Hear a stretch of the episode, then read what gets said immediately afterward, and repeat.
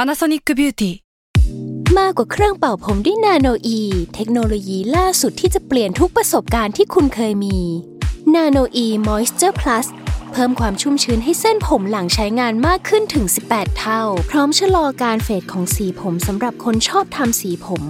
ดูแลความชุ่มชื้นทั้งเส้นผม หนังศีรษะและผิวคุณ Panasonic NA0J มีเทคโนโลยีนาโนอีที่ care only you s a l m o n PODCAST มันสดอร่อย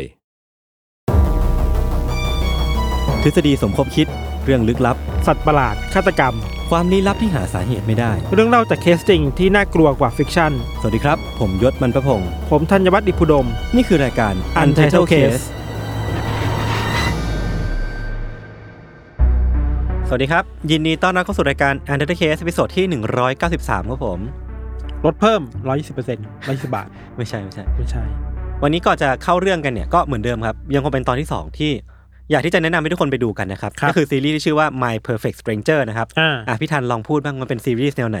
ก็เป็นซีรีส์แนวสืบสวนไซไฟฆาตกรรม เออ พระเอกเนี่ยคือคุณดงอุก ครับ อ่าเป็นผู้ประกาศข่าวที่บังเอิญได้คนพบวิธีการเดินทางข้ามเวลา เออ ผ่านรถยนต์ในอุโมงค์ อืม ส่วนนางเอกก็คือคุณจินกีจู ครับ เป็นบกสารพิมพ์ครับ ก็จู่ๆเนี่ยทำให้คุณนางเอกเนี่ยก็ต้องประสบอุบัติเหตุทำให้ทั้งสองคนข้ามเวลาพร้อมกัน เออ ประมณ คืออย่างที่ นี้ เราพูดไปตอนที่แล้วนะว่าจริงๆพล็อตมันมีความแบบโคตรจะยูซี อืม มีเรื่องการย้อนเวลา มี อืม เรื่องมีเรื่องความเป็นแบบ มีเป็นสำนักพิมพ์ด้วย ก็มีความแบบ อืม เอ้ยคล้ายๆกับแซลมอนหรือเปล่าเนาะเอออ ม แล้วก็มีเรื่องของความบังเอิญในการแบบย้อนเวลามีเรื่องแบบอุปกรณ์แปลกๆด้วย เรื่องการ แล้ สื ก็ บสวนสอบสวนคดีต่าง เออ ๆ แบบนี้ อืมซึ่งซึ่งความน่าสนใจอีกอย่างหนึ่งที่ป้ายยาคนฟังยูซีไว้ก็คือ พระเอกเนี่ยที่เราเล่าให้เขาฟังว่าเขาแบบเดินทางข้ามเวลาได้เนาะมีทั้ง อืม ย้อนไปแล้วก็ไปข้างหน้าอะไรอย่างเงี้ยเนาะ ม คือเขาอ่ะดันเดินทางไปในอนาคต แล้ว ครั ก็ บ ไปเจอว่าตัวเองอ่ะเสียชีวิตไปแล้วเว้ย ม ตั้งแต่อายุ อืม 35 ซึ่งมันเป็นการเสียชีวิตก่อนวัยอันควรมากๆเขาก็เลยคิดว่าเรื่องเนี้ยน่าจะต้องแก้ ก็เลยย้อนอดีตกลับไปในปี 1987 เพื่อตามหาคนร้ายที่ยังลอยนวลอยู่ ซึ่งคนร้ายคนเนี้ยมันดันมีความเกี่ยวข้องเกี่ยวพันกับครอบครัวนางเอกด้วย ก็มีความแบบซับซ้อนกันในแง่ของเนื้อเรื่อง แล้วก็พล็อตที่มันดูค่อนข้างซับซ้อนซ่อนเงื่อน แล้ว อืม น่าจะถูกใจคนที่ฟัง UC หลายๆคนนะครับ อืมอืม อ่ะก็สามารถไปดูได้ที่วิวครับ ตอนนี้ซีรีส์ยังสตรีมไม่จบ ก็สามารถไปลุ้นพร้อมๆกับคนดูทั่วโลกได้เลย ครับ อ่ะวันนี้เรามาเข้าเรื่องกันดีกว่า อืม ธีมที่เรามาเล่ากันวันนี้มันคือเรื่องจารกรรม จารกรรม จารกรรมกับโจรกรรมเนี่ยมันต่างกันยังไงเนี่ยผมไม่รู้เหมือนกัน ไม่รู้เหมือนกัน แต่ว่ามันใช้ได้ทั้งคู่เปล่าวะ ไม่ไม่น่าเหมือนกันปะ มันมันคือแต่ภาษาอังกฤษมันคือ theft rob- robbery อ่ะ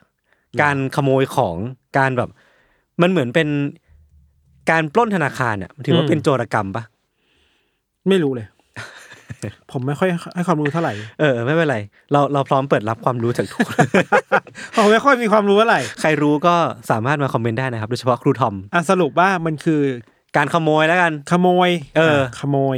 ขโมยเนี่ยจริงๆแล้วอะเรา แล้วทำไม ก็ เราไม่ใช้ชื่อขโมยแต่แรก มันมันไม่เท่ไง อ่า มันดูแบบง่ายเกินอ่ะ ภาษาอังกฤษของมันคืออะไร ก็ robbery แล้วกัน หรือว่า อ่า theft โอเค หรือว่าอะไรพวกเนี้ยเนาะ ครับ เออ ภาษาจีนนะ ภาษาจีนเนี่ยชี้เชาหะฮะ อะไรวะ ให้ผมเข้าเรื่องได้อย่าง คือผมจะบอกว่าเราอ่ะเคยเล่าเรื่องทำนองนี้มาหลายตอนแล้วเหมือนกันจำได้พี่ทันเคยเล่าตอนปล้นรถไฟ สักอย่างปะวะ อ่าใช่ใช่ใช่ เออที่แม่งแบบโดยิ่งใหญ่มากๆ อ่าอ่า หรือแม้กระทั่งเราเคยผมเคยเล่าเรื่องการปล้นรูปภาพของโมนาลิซา อืม อะไรเงี้ยคือ เวลาเราเล่าเรื่องของการปล้นอ่ะมันดูมีความเป็นมิชชั่นซ่อนอยู่เหมือนกันเนาะ อืม การที่เรารู้ว่าโจรเนี่ยเขา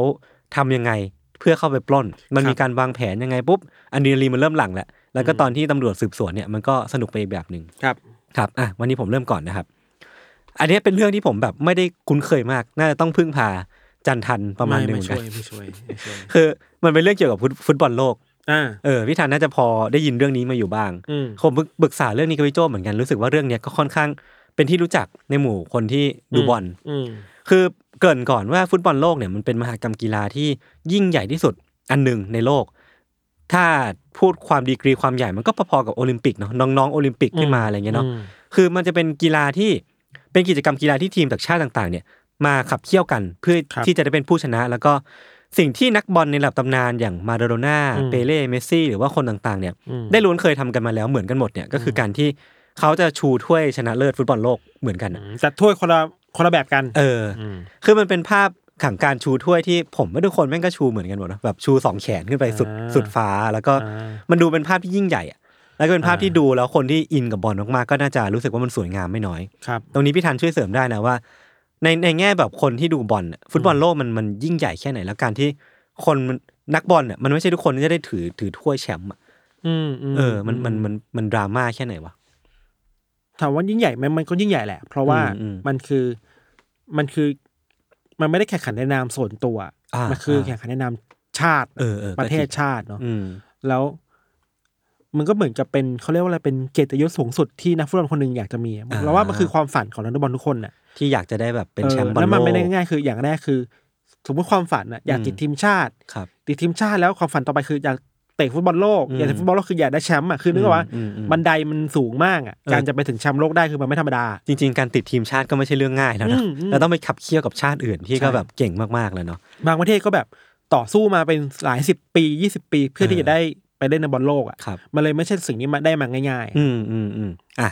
คือถ้าสมมติว่าเราพูดถึงบอลโลกในยุคเราอ่ะ ถ้าใครดูบอลก็น่าจะคุ้นเคยกับถ้วยฟุตบอลโลกที่ อืม มันเป็นถ้วยเหมือนแบบมีลูกบอลอยู่นี่เป็นสีทอง อ่า ร่ามอารามหน่อย ครับ มันเป็นสิ่งหนึ่งที่อ่ะถ้าให้พูดถึงถ้วยฟุตบอลโลกอ่ะผมคิดว่าทุกคนน่าจะมีภาพในหัวลอยมา ครับ เพราะมันเป็นสิ่งที่ไอคอนิกที่สุดในโลกอย่างหนึ่งเหมือนกัน แต่ทุกคนรู้ไหมว่าถ้วยฟุตบอลโลกเนี้ยก่อนหน้าเนี้ยมันไม่ใช่อันนี้พี่ธันน่าจะรู้แล้วเมื่อกี้พูดมาเนาะคือถ้วยปัจจุบันเนี้ยมันเป็นถ้วยที่ชื่อว่าฟีฟ่าเวิลด์คัพทรฟีซึ่งมันถูกใช้งานมาตั้งแต่ปี 1974 จนถึงปัจจุบันนี้ แต่ว่าก่อนหน้าเนี้ยถ้วยที่ใช้มอบให้กับนักกีฬาที่ได้แชมป์บอลโลกเนี่ยมันจะเป็นอีกถ้วยหนึ่ง อืม ชื่อว่าถ้วยจูสรีเม ๆอ่า มันเป็นถ้วยที่ถูกทำจากเงินแต่ว่าถูกเคลือบด้วยทองทำให้ ครั มั บ นมีความแบบประกายแวววับ คือที่เห็นได้ชัดเนี่ยมันน่าจะเป็นเทพที่ยืนกลางปีกอยู่อะ ครับ เออแล้วก็เทพเนี้ยเป็นเทพไนกี้ ซึ่งเป็นสัญลักษณ์ของชัยชนะ อืม ซึ่งไอ้ถ้วยนี้ก็มีประวัติอันยาวนานเหมือนกันเดี๋ยวผมขอเล่านิดนึงแล้วกันเนาะ ครับ คือตั้งแต่มีฟุตบอลโลกครั้งแรกในปี 1930 เนี่ย มันก็มีการมอบถ้วยรางวัลชนะเลิศมาตลอดเนาะ และผู้ที่ชนะเลิศเนี่ย และผู้ที่ชนะในแต่ละปีก็จะได้ช่วยแชมป์ไป แล้วก็ส่งมอบไปกับผู้ชนะนี่อีก 4 ปีถัดไป คือมันก็เหมือนเป็นธรรมเนียมที่สวยงามอ่ะ ครับ ผู้ชนะในปีนี้ส่งมอบให้กับผู้ชนะในปีถัดไป คือแรกเริ่มเดิมทีเนี่ยถ้วยมันถูกเรียกว่าถ้วยที่ชื่อว่า Victory ก็คือชัยชนะ จนกระทั่งมันถูกเปลี่ยนเป็นชื่อจูดรีเมเนี่ยตามชื่อประธานฟีฟ่าที่ ครับ เสียชีวิตไปในปี 1946 เพื่อมอบให้เป็นเกียรติประวัติกับประธานฟีฟ่าคนที่ 3 คนนี้ คือเหมือนว่าเท่าที่ไปอ่านประวัติมาเหมือนประธานคนเนี้ยเขามีส่วนสำคัญมาก ๆ ในการอนุมัติให้เกิดการแข่งขันฟุตบอลโลกขึ้นมา ก็เลยเหมือนเป็นคนที่มีประเกียรติประวัติสูงสุดเกี่ยวกับการแข่งขันฟุตบอลโลก แต่ที่ผมเล่ามาขนาดนี้เนี่ยมันไม่ใช่อะไรคือ แค่จะปูให้เห็นคร่าวๆว่า ความยิ่งใหญ่ของการแข่งขันแข่งขันฟุตบอลโลก ความยิ่งใหญ่ของถ้วยแชมป์เนี่ยมันเป็นยังไง เพราะว่าถ้าผมเล่าต่อว่ามันความยิ่งใหญ่ขนาดนี้หรือว่าไอ้ไอ้ถ้วยที่มันดูสำคัญกับโลกใบเนี้ยถ้ามันวันหนึ่งมันเคยถูกขโมยไปอ่ะ อืม มันจะได้ดูว่าไอ้การถูกขโมยไปอ่ะมันดราม่าแค่ไหน อืม แล้วเรื่องที่ผมเล่าวันเนี้ยคือการขโมยหรือว่าการหายไปข ครั อง บ ถ้วยจูสรีเมนนี่แหละ ครับ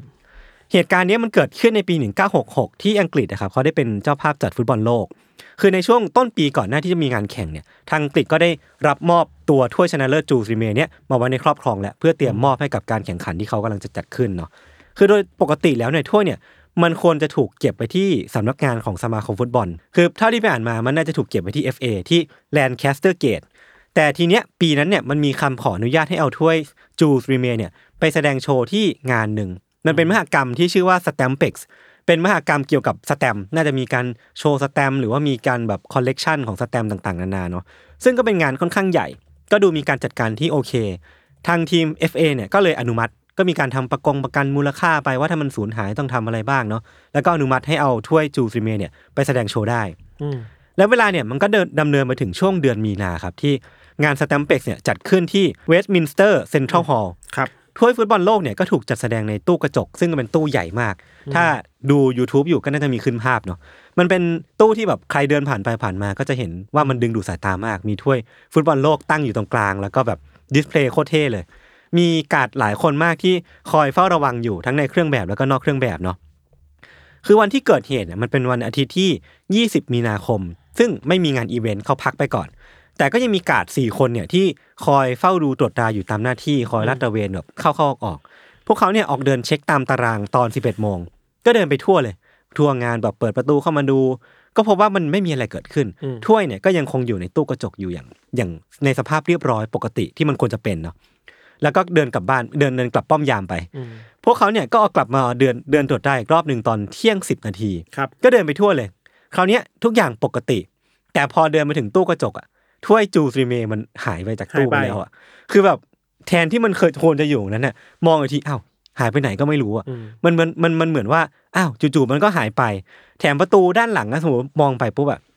ประตูหลังที่จะเปิดเข้ามาแล้วเข้ามาในฮอลล์เนี้ยมันถูกมีร่องรอยถูกงัดอะคือมันจะมีไม้ไม้อันหนึงที่ถูกกั้นเอาไว้เป็นแบบไม้ล็อกไอ้ไม้ก้อนนั้นอะไม้แผ่นนั้นอะมันตกอยู่บนพื้นไว้ยแล้วก็มีร่องรอยถูกงัดตะปูออก แล้วก็จริงๆแล้วถ้าสมมติว่าเราอ้อมไปดูข้างด้านหลังตู้กระจกเนี่ยไอ้ตัวล็อกของมันเนี่ยที่เป็นแม่กุญแจอะก็ถูกสะเดาะแล้วก็ตกอยู่แบบนั้นอะ อืม คือกลายเป็นว่าทั้งหมดทั้งมวลหลักฐานมันดูได้ไม่ยากเลยว่า ถ้วยจูซิเมเนี่ยมันถูกขโมยไป พูดแบบเข้าใจง่ายคือถ้วยฟุตบอลโลกที่จะต้องถูกมอบให้กับผู้ชนะการแข่งขันฟุตบอลโลก ในอีกสามเดือนข้างหน้าเนี่ย มันถูกขโมยไปแล้วมันหายไปแล้วมันก็น่าจะกลายเป็นเรื่องใหญ่ที่ทุกคนต้องรีบจัดการกันแล้ว คือมันเป็นเรื่องใหญ่มากขนาดที่ว่าไม่กี่อึดใจผ่านไปหลังจากถูกขโมยอ่ะมันกลายเป็นข่าวดังระดับประเทศ อืม แล้วก็นำไปสู่การเป็นข่าวดังระดับโลก เพราะว่าฟุตบอลโลกมันคือเรื่องของคนทั้งโลกตำรวจจากสกอตแลนด์ยาร์ดเนี่ยก็ต้องรีบเข้ามารับคดีนี้ แล้วก็เร่งดำเนินการสอบสวนทันที เขาก็เริ่มต้นจากการสอบถามเหล่ากาดว่ามีใครเห็นอะไรบ้างไหมเพราะว่ามันมีตั้งสี่คนที่อยู่ในที่เกิดเหตุนะว่าเอ้ยมันน่าจะมีสักคนที่เห็นคนเดินผ่านไปผ่านมาหรือว่าคนทำท่าทางลับๆล่อๆแต่ปรากฏว่าก็มีกาดบางคนที่เห็นว่ามีคนแปลกหน้าที่ดูมีพิรุษอยู่บ้าง แต่ก็ไม่มีอะไรแบบคืบหน้าไม่ได้มีอะไรเป็นชิ้นเป็นอันขนาดนั้นที่ พอจะไปสืบต่อได้ว่าคนเนี้ยน่าจะเป็นผู้ต้องสงสัย ครับ แต่ในวันรุ่งขึ้นนะครับหลังจากที่ถ้วยถูกขโมยไปอ่ะประธานสมาคมฟุตบอลอังกฤษที่ชื่อว่าคุณโจเมียสเนี่ยเขาก็ได้รับสายโทรศัพท์จากปลายสายปริศนาที่โทรมาบอกว่า เอ้ย เดี๋ยวคุณอ่ะจะได้รับพัสดุนะ อื มันจะถูกส่งไปที่ที่อยู่ของสโมสรเชลซี อืมครับ พี่ทันเชียร์ลิเวอร์พูลใช่ไหมนะครับ แล้วเชลซีนี่เก่งปะ เก่งเก่ง เก่งนะ เก่ง คือ วันต่อมาพัสดุที่ว่าเนี่ยมันก็ถูกส่งไปที่เชลซีจริงๆ แต่มันก็ถูกส่งต่อมาที่บ้านของโจ อืม คือทั้างในนั้นอ่ะมันมีชิ้นส่วนของถ้วยรางวัลจูสรีเมอยู่ เป็นชิ้นส่วนที่แตกไปแล้ว มันเหมือนมัน หรือถูกตัดออกไปอย่างนี้เหรอ มันเหมือนเป็น แต แบ ก บ แตก ขอบถ้วยด้านบนอ่ะ อ่าๆ ที่มันสามารถถอดออกมาได้ แป อะ ลว่าไม่ได้มาในแบบสมบูรณ์แบบ เออคือมามาหย่อนเอาไว้ว่าอ่ะกูมีของจริงนะ กูเป็นขโมยจริงๆนะ ครับ แล้วข้างในนั้นอ่ะมันก็แนบมาพร้อมกับโน้ตจากผู้ส่ง อืม ที่ใจความนั้นอ่ะคืออะไรพอพี่ทันพอเดาได้ไหมว่ามันคือแบบจดหมายที่เขียนอะไรมา เลยค่าไทยอย่างนี้เหรอ เอ อ คือมันก็แบบซิมเปิลมากเลยเว้ยมี อ่า การขโมยถ้วยรางวัลระดับโลก แล้วก็มีการขอเรียกค่าไถ่ อืม คือมันคือการเรียกค่าไถ่จำนวน 15,000 ปอนด์ ครับ แถมยังระบุอีกว่าขอเป็นในรูปแบบของธนบัตร 1 ปอนด์แล้วก็ 5 ปอนด์ด้วยนะ ทำไม คือเรื่องมากด้วยผมไม่แน่ใจว่ามันคือการน่าจะแบบง่ายต่อการเอาไปใช้งานอะไรอย่างเงี้ยเนาะ ครับ คือในโน้ตเนี่ยยังระบุไว้อีกว่า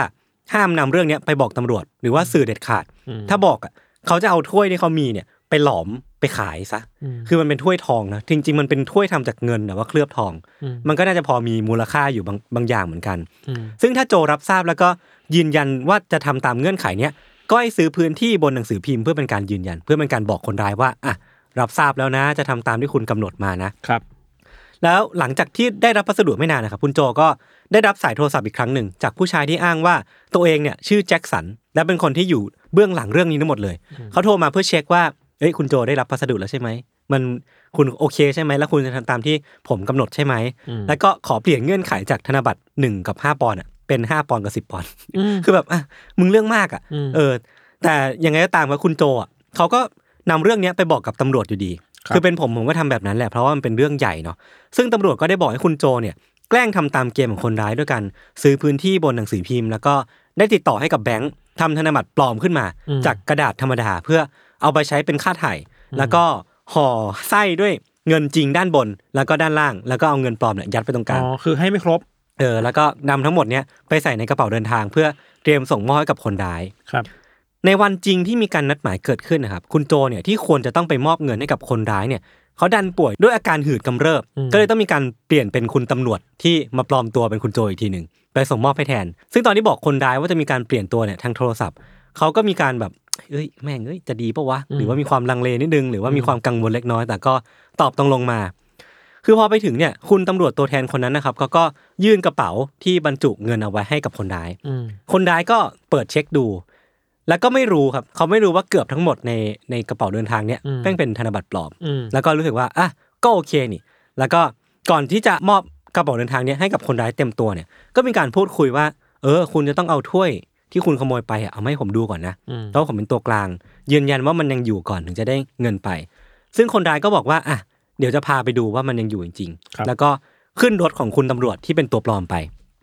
ระหว่างทางเนี่ย รถตำรวจที่ตามรถของคนคนนี้มาเนี่ย อืม ก็ทำให้คนร้ายกังวล เขาก็เลยพยายามที่จะหนีลงขอลง พอขอลงเสร็จปุ๊บก็วิ่งหนีไปเลย อืม สุดท้ายเขาก็โดนรวบจับได้ แล้วก็พาตัวไปยังสถานีตำรวจเพื่อสืบสวน หนีไม่พ้น เออ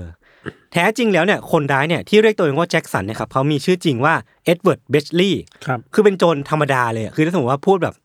พูดแบบง่ายๆ คือเป็นโจรกระจอกมากที่โดนจับข้อหาลักเล็กขโมยน้อยอยู่เรื่อยๆ แล้วก็ไม่ได้มีวีรวีรกรรมใหญ่โตอะไร ครับ ไม่ได้ทำอะไรแบบนี้ได้ คือจริง ๆ แล้วเนี่ยเขาก็ไม่ได้เป็นคนขโมยจูซริเมย์ด้วย เพราะว่าบทบาทที่แท้จริงของเขาในในคดีเนี่ยคือเขาเป็นแค่ตัวกลางที่ถูกคนร้ายตัวจริงอ่ะจ้างมาอีกทีหนึ่ง อืม คือเขาถูกจ้างมาด้วยเงิน 500 ปอนด์ให้เป็นตัวกลางในการไกล่เกลี่ยเรื่องนี้ หรือว่าเป็นคนที่ติดต่อกับคุณโจเรื่องนี้ อืม แล้วก็แลกกับเงินที่ได้ไป แล้วก็สุดท้ายเนี่ยเขาก็เป็นคนที่โดนเสี่ยงจริงๆแล้วก็โดนจับเข้าคุกเข้าตาราง แล้วก็ดำเนินคดีไป ครับ สุดท้ายเนี่ยแม้จะจับตัวคนร้ายแล้วก็คนที่เรียกค่าถ่ายได้ แต่ก็ผิดตัวจับผิดตัวแล้วก็ยังไม่เจอถ้วยอยู่ดี พอเวลามันผ่านไปเรื่อยๆเนี่ยมันก็เริ่มยิ่งกดดันคือ ครับ แบบพอมันเป็นถ้วยระดับขนาดเนี้ยวันสองวันผมคิดว่ามันก็แมทเทอร์กับกับคนทั้งโลกแล้วเหมือนกันนะว่ามันยังอยู่ดีไหมแล้วมันยังแบบสามารถนำกลับมาได้หรือเปล่า ครับ คือมันก็ใกล้กับการแข่งขันบอลโลกที่มันเข้ามาเรื่อยๆเนาะจนมาถึงวันที่ 27 มีนาคม ถ้วยเนี่ยหายไปครบหนึ่งอาทิตย์พอดี วันนั้นนะครับมีผู้ชายคนหนึ่งที่ชื่อว่าเดวิดเขาพาหมาของตัวเองเนี่ยที่ชื่อว่าพิกเกิลเนี่ย ครับ มาเดินเล่นอยู่แถวย่านโบลาฮิลลอนดอน พวกเขาก็เดินกันอยู่ดีๆ จู่ๆเจ้าพิกเกิลเนี่ยมันก็เหมือนได้กลิ่นอะไร ก็เลยเดินเข้าไปแล้วก็ไปดมแถวกล่องพัสดุที่มันอยู่ใต้ต้นไม้แถวๆบ้านคุณเดวิดอะ อืม ดมดมดมเสร็จปุ๊บคุณคุณเดวิดก็เลยเดินไปว่าเอ๊ะกล่องอะไรวะ เปิดดูปุ๊บเพราะว่าในกล่องพัสดุนั้นน่ะคือถ้วยแชมป์จูสรีเม อืม ที่อยู่ในกล่องเนี้ยแล้วมัน อืม น่าจะเป็นของจริง เพราะว่าสมมติว่าเราไปดูที่ฐานด้านใต้เนี่ยมันมีการสลักชื่อของทีมที่ได้แชมป์มาไว้อยู่ ก็คิดว่าน่าจะเป็นของจริงแหละไม่น่าใช่เรปลิก้าเนาะคุณเดวิดเนี่ยก็เลยได้ส่งถ้วยเนี้ยไปให้ตำรวจเพื่อตรวจสอบสุดท้ายทาง FA ก็ยืนยันว่าเนี่ยคือถ้วยจูสรีเมของจริง ครับ ก็เป็นอีกครั้งที่โลกของเราปลอดภัย ต้องขอบคุณเจ้าพิกเกิลส์หมาน้อยที่ หลังจากนั้นน่ะมันก็ได้กลายเป็นหมาเซเลบที่แบบได้ไปเล่นโฆษณาได้ไปเล่นหนัง แล้วยังมีคนรู้จักเยอะมาก อ่า ส่วนคุณเดวิดเองเนี่ยก็ได้ไปทานข้าวกับเหล่าเซเลบคนดัง อืม เมื่อจบฟุตบอลโลกด้วย ครับ ก็กลายเป็นอีกเรื่องหนึ่งที่จบลงด้วยดี แม้ว่าจะไม่สามารถจับตัวคนร้ายตัวจริงได้ก็ตามอะนะ เรา ครับ ก็คือยังไม่รู้ว่าเป็นใครขโมยไป เออไม่มีใครรู้ว่าคนร้ายจริง ๆ คือใครแต่สุดท้ายก็ได้ถ้วยกลับมา ข้อสันนิษฐานคือแค่ทิ้งถ้วยไว้หนีความผิด เออ ประมาณนั้น แค่นั้นเลย อ่ามั มันมีคนที่มีตั้งทฤษฎีทฤษฎีว่าจริงๆแล้วคุณเดวิดอ่ะอาจจะเป็นคนร้ายตัวจริงก็ได้ อ่า คุณเดวิดที่ผ่าพิกเกิลไปเจอนะ อ๋อ แต่สุดท้ายมันก็มีพยานหลักฐานที่อยู่ค่อนข้างชัดเจนเขาก็ไม่ใช่คนร้ายนะค ครั รับ บ แต่ทีเนี้ยวิบากกรรมของถ้วยจูสริเมที่ผมอยากเล่าต่อเนี่ย อืม มันยังไม่หมด อืม เพราะว่าหลังจากที่บราซิลเนี่ยเขาชนะบอลโลกในปี อืม 1970 เขาก็สามารถทำตามเงื่อนไขที่มันถูกกำหนดไว้แต่แรกแล้วว่า อืม ถ้ามีชาติใดชาติหนึ่ง ชนะบอลโลกครบ 3 ครั้ง อืม จะได้ถ้วยจูริเมเนี่ยไปเก็บไว้กับตัวเองเลย ใช่ ไม่ต้องมามอบให้แล้วก็ไม่ต้องส่งต่อให้แล้ว ใช่ ก็เลยกลายเป็นว่าได้ถ้วยเนี้ยมาครองในปี 1970 ตั้งแต่ ครับ ปีนั้นเป็นต้นมา ถ้วยจูริเมเนี่ยก็ถูกเก็บไว้ที่บราซิลตลอด แล้วก็ถูกนำไปจัดแสดงอยู่ที่สมาคมฟุตบอลบราซิล อืม จนกระทั่งเดือนธันวาคมปี 1983 มันก็ดันถูกแก๊งหัวขโมยเนี่ยมาบุกปล้นไป คือมันเป็นการบุกปล้นที่อุกอาจกว่าเคสแรก เพราะว่าคราวเนี้ยมันมีการทำร้ายร่างกายกาดเกิดขึ้น แล้วก็มีการแบบบุกเอามาของไปเลยอะ ครับ เออ คือแม้ว่ามันจะถูกป้องกันเอาไว้ แล้วก็มีการวางของปลอมเอาไว้ในตึกด้วยเนี่ย แต่พวกขโมยเนี่ยก็สามารถปล้นไปได้สำเร็จ ครับ แน่นอนว่าชนชาติบราซิลที่ ผมเข้าใจเอาเองว่าชนชาติบราซิลเนี่ยน่าจะบ้าฟุตบอลมาก อืม ก็เลยแบบแตกตื่นมากๆเรื่องเนี้ยว่าเฮ้ยไม่มีการขโมยที่มันอุกอาจขนาดนี้เกิดขึ้น อืม จนประธานสมาคมเนี่ยต้องออกมาขอให้ประชาชนทุกคนนะครับช่วยช่วยกันตามหาถ้วยที่มันหายไป เพราะว่ามันมีคุณค่ามากๆกับสำหรับประเทศนี้เนาะ อืม แต่สุดท้ายเนี่ยแม้ว่าจะมีการสืบสวนหรือว่าออกตามหาที่มันเข้มข้นแค่ไหนก็ตามเนี่ย มันก็ไม่มีการพบวี่แววของถ้วยถ้วยใบนี้เลย ครับ แล้วตั้งแต่นั้นเป็นต้นมาจนถึงตอนเนี้ยถ้วยจูซริเมเนี่ยมันก็ได้หายไปตลอดการ อืม คืออันเนี้ยผมถามพี่ทันต่อในวงการฟุตบอลเนี่ยเขารู้เรื่องนี้กัน ก็สามารถจะ แค่ รู้ ไหน กัน เออคือถ้าสมมติว่าเราศึกษาเรื่องบอลมาก็จะรู้สึกว่า มันมีเรื่องถ้วยฟุตบอลนี่แหละที่มันดูลึกลับมากๆ หรือว่าดูยูซีมา ใช่ กๆว่า คือจริงๆจุดหนึ่งที่ทำให้คนเริ่มรู้อย่างตัวเราเอง หรือว่าคนดูบอลอื่นจะรู้คือว่า เอออ๋ อ๋อ ถ้วยฟุตบอลที่เราเคยเห็นในภาพขาวดำอ่ะ ยุคแบบ เออเออ เปเล่ชูถ้วยอะไรเงี้ยมัน มันคือแบบหนึ่งอะ เออ แต่พอเวลามันผ่านไปไอ้ถ้วยมันเปลี่ยนรู มัน ปทรง เปลี่ยนไป เออแล้วมันก็เริ่มมีคนเล่าอ๋อมันคืออ ม ถูก อืม ถูกขโมยไปนะตอนที่อังกฤษ แล้วก็ที่บราซิลอะไรเงี้ย อืม ครับ อืมคืออันเนี้ยผมรู้สึกว่ามันก็ค่อนข้างลึกลับ เพราะว่ามันไม่มีใครรู้ว่ามันหายไปไหน อืม ใครเป็นคนขโมยไป อืม คือบางคนก็คิดว่ามันคงจะถูกเอาไปหลอมนั่นแหละ แต่อย่างที่ผมบอกไปตั้งแต่แรกว่า มันถูกสร้างมาจากเงินที่เคลือบด้วยทองอีกทีนึง คือถ้าสมมติเอาไปหลอมเนี่ย มันก็อาจจะไม่ได้แบบมีมูลค่าเวอร์วังอะไรขนาดนั้นเนาะ ครับ คือจริงๆแล้วมันมีมูลค่าก็ต่อเมื่อมันมันได้ถูกส่งมอบให้กับแชมป์ชนะแชมป์แชมป์บอลโลกอะ ใช่แล้วมัน เออ ก็คืออีเวนต์ระดับโลกไง ใช่ แต่พอมันไปอยู่แบบตั้งเดียวๆของมันไม่ได้มีคุณค่าอะไร ผมคิดว่ามันก็มันก็แค่เศษแบบทองธรรมดาอะไร แล้วมั เงี้ยนจะเอาไว้ทำไมด้วยอะ เออ นั่นดิ จนตอนเนี้ยไม่มีใครรู้ว่ามันถูกวางทิ้งไว้ในบ้านโจรสักคนหนึ่งหรือว่า ม มันถูกเอาไปขายในตลาดมืดแล้ว อันนี้ อืม ผมก็ไม่แน่ใจ ครับ จริงๆถ้วยเนี้ยมันมีสตอรี่ที่น่าสนใจอีกค่อนข้างเยอะเหมือนกัน แต่ผมไม่ได้หยิบมาโฟกัสในตอนนี้เนาะ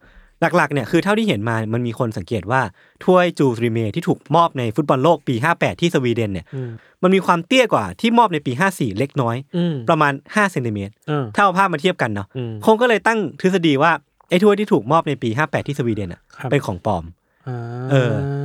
คือมันก็มีทฤษฎีประมาณว่าในช่วงปี 1938เนี่ยที่ อืม อิตาลีชนะบอลโลกนะ อืม มันก็มีสงครามโลกครั้งที่สองพอดี แล้วก็อาจจะมีเรื่องของกับมันคงก็โยงนาซีเข้ามาด้วยนะ อืม ว่ายาซีเข้ามาขโมยถ้วยฟุตบอลโลกของจริงไป อืม แล้วก็มีการสับเปลี่ยนในปี 1954 ที่เยอรมันตะวันตกอ่ะชนะบอลโลก ครับ ก็กลายเป็นว่า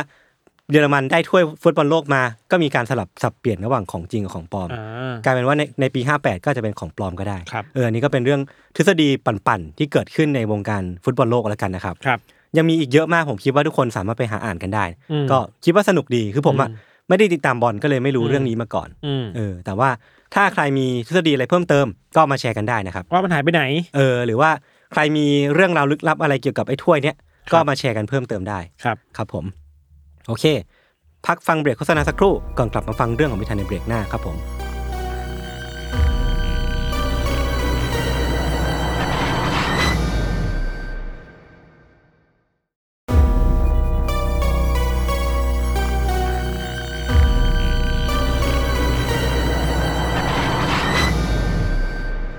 โอเคเมื่อกี้ยศเล่าเรื่องเกี่ยวกับฟุตบอลโลกและ เออ ที่บราซิลเนอะเรื่องของเราก็บราซิลพอดี อ่า ครับ คือเรื่องของเราวันนี้เกิดขึ้นที่บราซิลมันเป็นเรื่องราวเกี่ยวกับเขาเรียกว่าเป็น organized crime อ่าเขาเรียกว่าอะไรเป็นอาชญากรรมที่วางแผน กลุ่ม เนี่ย อาชญากรรมแบบกลุ่มก้อนในบราซิลอะไรอย่างเงี้ย อื เนาะ ม แล้วก็เป็นเหตุการณ์หนึงที่ค่อนข้างใหญ่มากครับ คือเรื่องราวเนี่ยมันเกิดขึ้นเราย้อนไปนี้ย้อนกลับไปในเดือนกรกฎาคมปีอ2001ืม ในเดือนนั้นเนี่ยมันมีความวุ่นวายเกิดขึ้นที่เรือนจำแห่งหนึ่งชื่อว่าเรือนจำคารันดิรูฮะ ครับ มันอยู่ตรงภาคตะวันตกของบราซิลเนาะเหตุการณ์มันคือว่า มันเกิดการแหกคุกขึ้นมาที่เรือนจำแห่งนั้นนะครับ แล้วก็มันมีเรื่องน่ากลัวคือมันเป็นสถิติที่ มันไม่เคยมีการแหกคุกในจำนวนใหญ่ขนาดนี้มาก่อน ในคุกนี้หรือในประวัติศาสตร์บราซิลยศ ครับ เชื่อไหมว่าในเหตุการณ์นั้นมีคนหนีออกจากเรือนจำได้มากถึงหนึ่งร้อยสองคน โห เป็นร้อยคนอ่ะ เออ หนีจากเรือนจำได้อะ เออ แล้วตัวเลขนี้ไม่ใช่เรื่องเดียวที่ที่น่าตกใจ แต่ว่าวิธีการหลบหนีเนี่ยก็น่าทึ่งมาก ๆ คือว่า อืม หนีผ่านอุโมงค์ใต้ดิน ก็คือแบบเป็นอุโมงค์ที่ขุดขึ้นมา ที่มี เยเหรอ คนขุดออกมาจากข้างนอก อ่า และอีกเครื่องหนึงคือขุดมาจากในเรือนจำไปเจอกันตรงกลางทาง อ๋อ เข้าใจความว่า organized crime ของพี่ทันแล้ว คือมันทำมันแบบเป็น ขบวนการ ขบวนการเป็นองค์กรจริง ๆ นะครับ อือหือ เหตุการณ์ที่ตำรวจสามารถไปตามจับนักโทษกลับมาได้เพียงแค่ 35 คนจาก 102 คนเท่านั้นเอง ครับ แปลว่านักโทษส่วนใหญ่อีกเกือบเกือบเจ็ดสิบคนเนี่ย ก็ยังลอยนวล อืมอืม อยู่เน อื อะ ม ภายหลังเนะครับไอการแหกคุกครั้งเนี้ยก็ถูกพูดกันสืบต่อกันไปว่า เอ้ยมันถูกทำโดยแก๊งเครือข่ายอาชญากรในบราซิล แล้วไม่ได้เป็นแก๊งเดียวมันคือหลายแก๊งที่ร่วมมือกัน อืม เพราะว่าต้องการเอาคนของตัวเองอ่ะออกมาจากเรือนจำเหมือนเหมือนกันคือ มีดีมานเดียวกันอ่ะ อ่า เพราะฉะนั้นอ่ะจับมือกันทำแม่งเลยอะไรเงี้ย เป็น partner in crime เอ อใช่ สุดท้ายแล้วครับ เขาไปรู้ว่า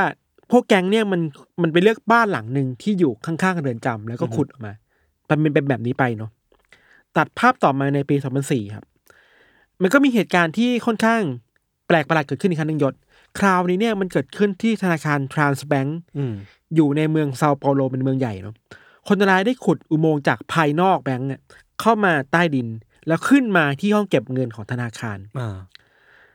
ตำรวจเห็นผ่านกล้องวงจรปิดที่ชาไปแล้วเนาะคือโจรเหล่าเนี้ยมุดขึ้นมาจากพื้น ปรากฏตัวมาพร้อมกับการใส่หมวกหมวกคลุมอะ่ะ อืม เป็น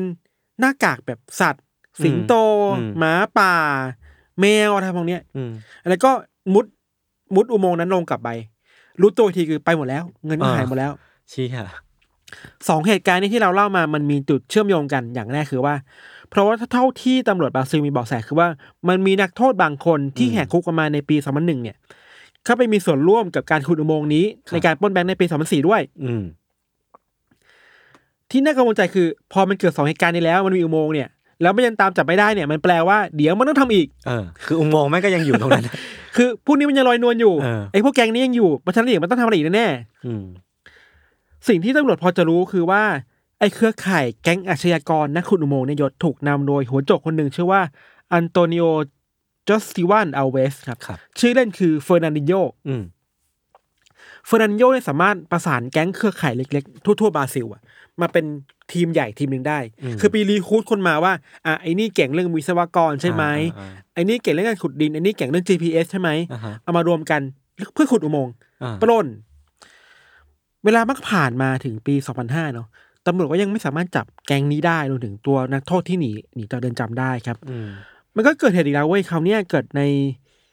สเกลที่ใหญ่มาก เพราะว่าตำรวจได้รับแจ้งในช่วงต้นเดือนสิงหาคมปี 2005 ว่า มีเงินจำนวนมากถึง 160 ล้านเลยอ้าอ่ะ อ๋อ สกุลเงินในบราซิลนั้นน่ะหนึ่งร้อยสิบล้านหายไปจากธนาคารกลางที่เมืองฟอนตาเลซ่า มันไม่ใช่แบงก์เอกชนอ่ะ มัน อ่า คือแบงก์กลางอ่ะ อ่า เราว่าโยนน่าจะเดาถูกว่ามันหายไปยังไงเว้ย ก็อุโมงค์ ใช่ เข้าไปอยู่ในตู้เซฟเหรอ่ะ เออ คือตำรวจไปเจอว่า เออ ในห้องห้องนิรภัยห้องใหญ่ๆ เป็นตู้เซฟนิรภัยใหญ่ๆเนี่ยมันมีอุโมงค์อยู่ อืม ที่ที่โหดมากคือว่าห้องนี้จริง ๆ แล้วยศมันมีทางกล้องวงจรปิดนะ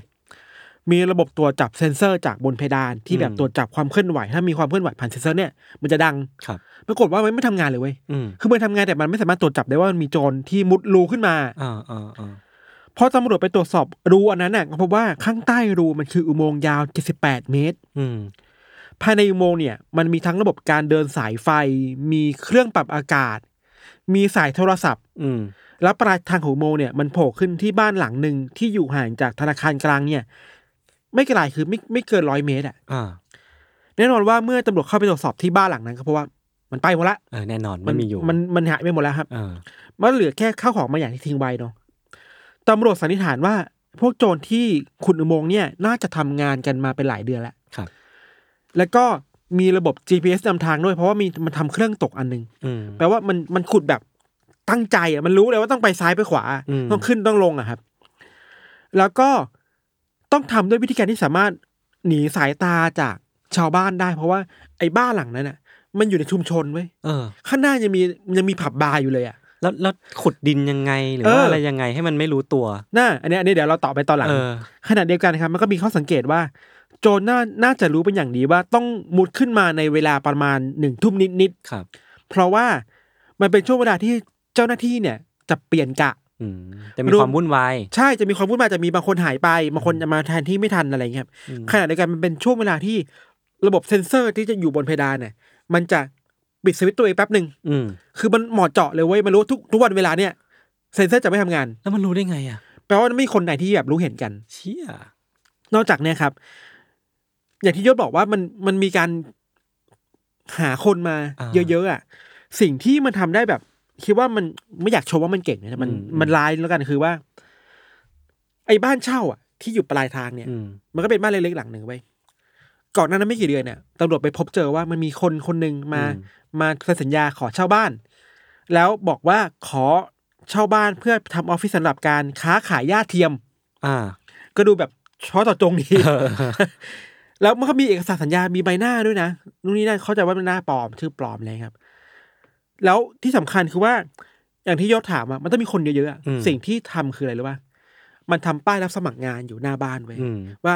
บริษัทเนี้ยรับรับรับทำญาติเทียมเนี่ยกำลังรับสมัครพนักงานเพิ่มเติม อ่า เพราะฉะนั้นมันจะไม่แปลกประหลาดถ้าจะมีคนแปลกๆหน้าเข้ามาที่บ้านหลังนี้ โอ้โห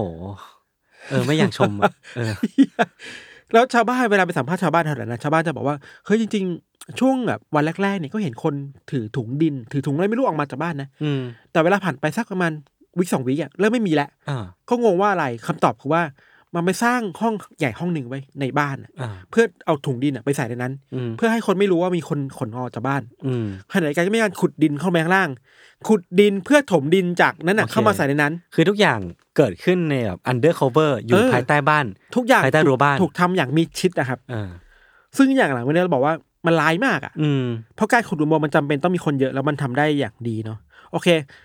ทีเนี้ยสิ่งที่ตำรวจต้องทำต่อไปคือว่าต้องไปรีบตามหาทั้งเงินที่หายไป ครับ ร้อยกว่าล้านรวมถึงตัวพวกคนร้ายด้วยพวกโจรด้วยครับ โดยมีข้อสันนิษฐานคร่าวๆว่า ด้วยแพทเทิร์นการขุดอุโมงค์อ่ะเขาจะไปเจอแพทเทิร์นบางอย่างเช่นว่า ในอุโมงค์นั้นน่ะมันจะมีแผ่นไม้ อืม ประมาณเป็นพันๆแผ่นน่ะมาตั้งเอาไว้ อืม คือตั้งมาเพื่อเป็นงัดไม่ให้ดินมันถล่มลงมา อ่า ซึ่งแบบเนี้ยมันเจอที่คดีเก่า อ่า แปลว่าคือรูปแบบเดียวกัน ครับ วิธีการเดินสายไฟแบบเดียวกันที่ซาโปโรในปี 2004 ครับตำรวจคิดว่าเออโอเค กลุ่มเดียวกันแน่ๆ ก็เลยคิดว่า เอ้ย ถ้าอย่างนั้นเนี่ยถ้าได้เงินไปแล้วโจรทำอะไรต่อใช่ไหม อืม เขาเลยคิดว่า โอเค เมื่อผู้เนี่ยมันได้เงินอ่ะ มันต้องหนี อ่า หรือไม่ต้องมันมันต้องใช้เงินไปเพื่ออะไรบางอย่าง ก็เลยไปเขาเรียกว่าอะไรละไปไปตรวจตาดูพวกธุรกรรมการเงินต่าง ๆ ในเมือง อืม ว่า อืม มันมีการใช้เงินก้อนใหญ่ๆในเมืองหรือเปล่าครับ แล้วตำรวจก็เจอข้อมูลว่าในวันต่อมาหลังจากที่มีการปล้นเงินเนาะก็มีชายคนหนึ่งหอบเงินสด ไปไปที่เต็นท์รถมือสอง อ่า เพื่อซื้อรถมือสองสิบกว่าคันน่ะ อ่า ด้วยเงินสดอ่ะ อ่ามั มันประหลาดปะล่ะ แปลกแปลก แล้วเจ้าของเต็นท์บอกเนี่ยคนเนี้ยที่คนนี้มาซื้อชื่อว่าชาลส์บอกแค่ว่าชื่อชาลส์เว้ย ครับ ก็ก็จะลงซื้อขายไปเรียบร้อยแล้วเนี่ยก็แจ้งตำรวจว่ามันมีพิรุษเนาะตำรวจก็มามาตรวจสอบต่อแล้วก็ รู้ว่าชาลส์เนี่ย ไปจ้างเขาเรียกว่ารถรถยกปะ ๆอ่า ที่มันยาวๆอะแล้วมันมันทุกรถได้อะ อ่าอ่าอ่ารถขนรถอะไร รถขนรถอ่ะ า เออ แล้วอีตาชาลส์เนี่ยจ้างคนขับรถเนี่ย มาขนรถอีสิบคันเนี่ย อหือ ไปซาเปาโลเว้ย ครับ ซึ่งมันก็แปลกว่าแล้วคนจ้างจะไปทำไมอ่ะ อ่า ตำรวจก็สะกดรอยตามรถคันนี้ไปเนาะสุดท้ายแล้วก็ไปตามจับมาได้พบว่าคนขับรถอะไม่รู้เรื่องผู้ถูกจ้างมา ชาวก็บอกว่าตัวเองไม่บริสุทธิ์ไม่รู้เรื่อง ถูกจ้างมาอีกที จ้างมาอีกที แต่ตำรวจเจอว่าในท้ายรถของรถคันเล็กๆที่ถูกบรรทุกมาเนี่ย ครับ มันมีเงินอยู่ อืม แล้วเนี่ยถูกจ้างมา ชาวก็ยอมรับว่าเขาไม่รู้เรื่องแล้วที่เขาทำเพราะว่าพี่ชายขอร้องมานั่นเอง อืม ตำรวจเอาชื่อของพี่ชายเนี่ยไปเซิร์ชต่อ ปรากฏว่าเบอร์ใหญ่มากคือว่าอีพี่ชายคนเนี้ยเป็นนักโทษที่หนีคดีอยู่ อืม ชื่อว่ามากอสโลเชริโอ ครับ เคยถูกจับคดียาเสพติด ตอนเนี้ยเป็นหัวหน้าแก๊งที่ตำรวจอยากตามตัวมาก อืม ๆ หายตัวมาหลายปีแล้ว แล้วก็มีการพัวพันอยู่กับเป็นมาเฟียยาเสพติดด้วย อืม โอเคตำรวจเลยคิดว่าโอเคคะแนนนเราสามารถขยายผลได้ เพราะว่าไอการรู้ว่าคนเนี้ยมันคือใครอ่ะ อ่ามั มันจะนั่นเนี่ยครับไอการรู้ว่าคนนี้มันคือใครอะมันสามารถไปดูว่าไอวงรอบของคนเนี้ยมีใครเป็นเครือข่ายบ้างเนก มัน อะ มีคอนเน็ชันแบบเคยติดต่อคนนี้ ใช่ เออ ตำรวจก็รู้ว่าจริงๆตำรวจก็มีมีสายสืบอยู่อะมีแบบคอยไปสืบแล้วไอ้ยคนนี้รู้จักคนนั้นไหมอะไรครับสามารถไปเปิดโปงคนอื่นๆได้มากขึ้นเรื่อยๆเนาะ อืม ในอีกทางหนึ่งครับตำรวจก็ไปตรวจสอบที่บ้านที่ไว้ขุดอุโมงค์อะอย่างที่เราบอกว่าถึงแม้ไม่จะทิ้งของไว้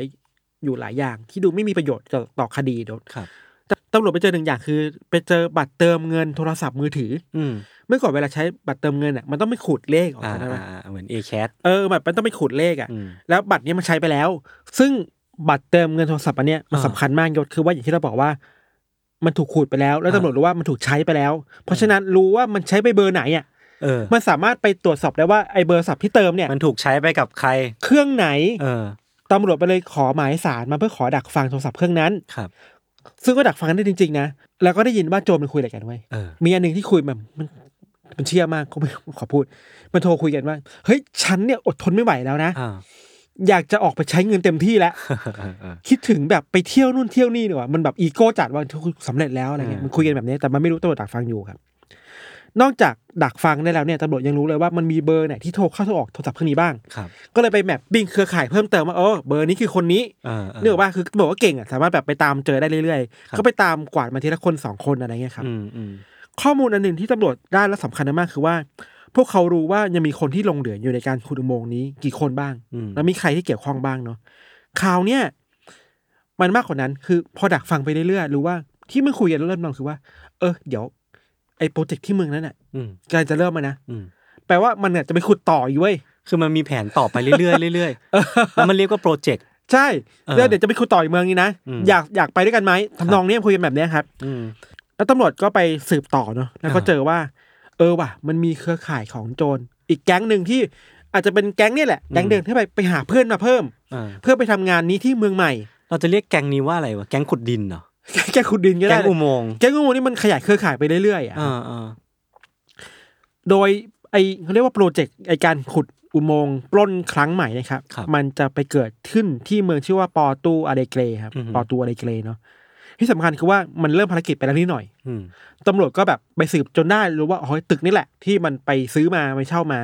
ข้อมูลคือว่ากลุ่มโจรน่ะ มันไปเช่าตึกตึกหนึ่งมาเว้ย อืม ซึ่งยิ่งใหญ่กว่าเขาวที่แล้วนะเขาวที่แล้วคือบ้านบ้านเช่าหลังเดียวอ่ะเขาวได้เป็นตึกสูงมากหลายชั้นเว้ย อืม แล้วเหตุผลในการเช่าคืออ๋อคือพ่อผมรวย อืม ผมก็เลยอยากจะเช่าเพื่อเอามาพัฒนารีโนเวทเป็นศูนย์คอมพิวเตอร์ อ่า คือแบบคราวนี้มาแบบไซไฟอ่ะ อ่า มาแบบกิ๊กๆอะไรเงี้ยครับตำรวจจับตากลุ่มนี้อยู่เป็นหลายวันน่ะ แล้วมีลิสต์อยู่แล้วว่าจะมีใครมาบ้างอะคือแบบไปตามถ่ายมันที่สนามบินบ้างสถานรถไฟบ้างอ่ะแล้วเห็นว่าคนเหล่านี้มันเข้ามาที่ตึกนี้มาเรื่อยๆแปลว่าโอเค มันจะเริ่มมันจะเริ่มขุดแล้ว ครับ รอมาหลายวันนะครับตำรวจจนตำรวจเจอจังหวะที่เหมาะสมนะคือว่าตำรวจทำอย่างนี้ไว้ยคอยดักว่าจะมีคนออกจากประตู อ่า ตึกเมื่อไหร่ แล้วก็ไปลักพาตัวมา อ่า แล้วมาสอบถามว่ามีอยู่กี่คน อ่า ถ้ามั่นใจแล้วว่าโอเคข้างในมีการคุณเนี่ยค่อยบุกเข้าไป อืม แล้วตำรวจก็บุกเข้าไปจริงๆครับ แล้วพบว่า ชั้นใต้ดินแห่งนั้นอ่ะ มันก็มีการขุดอุโมงค์จริง อืม ๆขุดไปแล้วประมาณเจ็ดสิบแปดเมตร โอ้โห เหลืออีกแค่สิบสองเมตรเท่านั้นจะถึงห้องนิรภัยของธนาคารในย่านนั้นแล้วอ่ะ อ่าอ่าา อีกนิดเดียวอีกประมันสิบสิบกว่าเปอร์เซ็นต์อ่ะ อ่า การจับกลุ่มโจรรอบนี้เขาทำให้ตำรวจได้ข้อข้อมูลเพิ่มเติมก็คือ ก็ได้แก๊งเดิมอะหลายคน แล้วก็มีคนใหม่ด้วย อืม แล้วก็ได้ข้อมูลต่างๆ เพิ่มเติมเกี่ยวกับไอการขโมยเงินในครั้งนี้ครับ ครับ ที่ที่น่าสนใจคือว่า มันก็มีหัวโจกหลาย ๆ คนเนาะที่เวลาตำรวจสามารถสืบไปเจอตัวแล้วเนี่ย แล้วไปจับตัวมาเนี่ยตำรวจพบว่าคนเหล่าเนี่ยถึงแม้จะมีเงินอยู่ในมืออะไม่ไม่มีใครมีความสุขเลยเว้ย อ่า เพราะว่าไอการไปขโมยเงินจำนวนมากแล้วรู้ตำรวจกำลังตามล่าอยู่เนี่ย มันต้องใช้ชีวิตแบบหลบๆซ่อนๆอ่ะ อ่าเงินก็เอาไปใช้ไม่ได้ เออ มีคนมีคนนึงแบบโดนจับไปแล้วนะเราไปดูสารคดีมาโดนจับไปแล้วแล้วบอกว่า ตามสบายเลย ผมยอมแล้ว ถึงเวลาที่ผมอยากจะชดใช้กรรมแล้วก็แบบว่าใช้ชีวิตแบบมีศักดิ์ศรีมากขึ้นกว่าเนี้ย อ่า แล้วก็ยอมแต่โดยดีไม่มีการต่อสู้อะไรเลยเว้ย อันนี้มันเป็นตอนจบที่แปลกมากเลยนะ เออ แล้วตำรวจก็แบบ อ่ะเงินอยู่ไหน อืม สรุดคือฝังอยู่หน้าบ้านโดยที่ไม่เคยเอาขึ้นมาเลยอ่ะ ก็คือ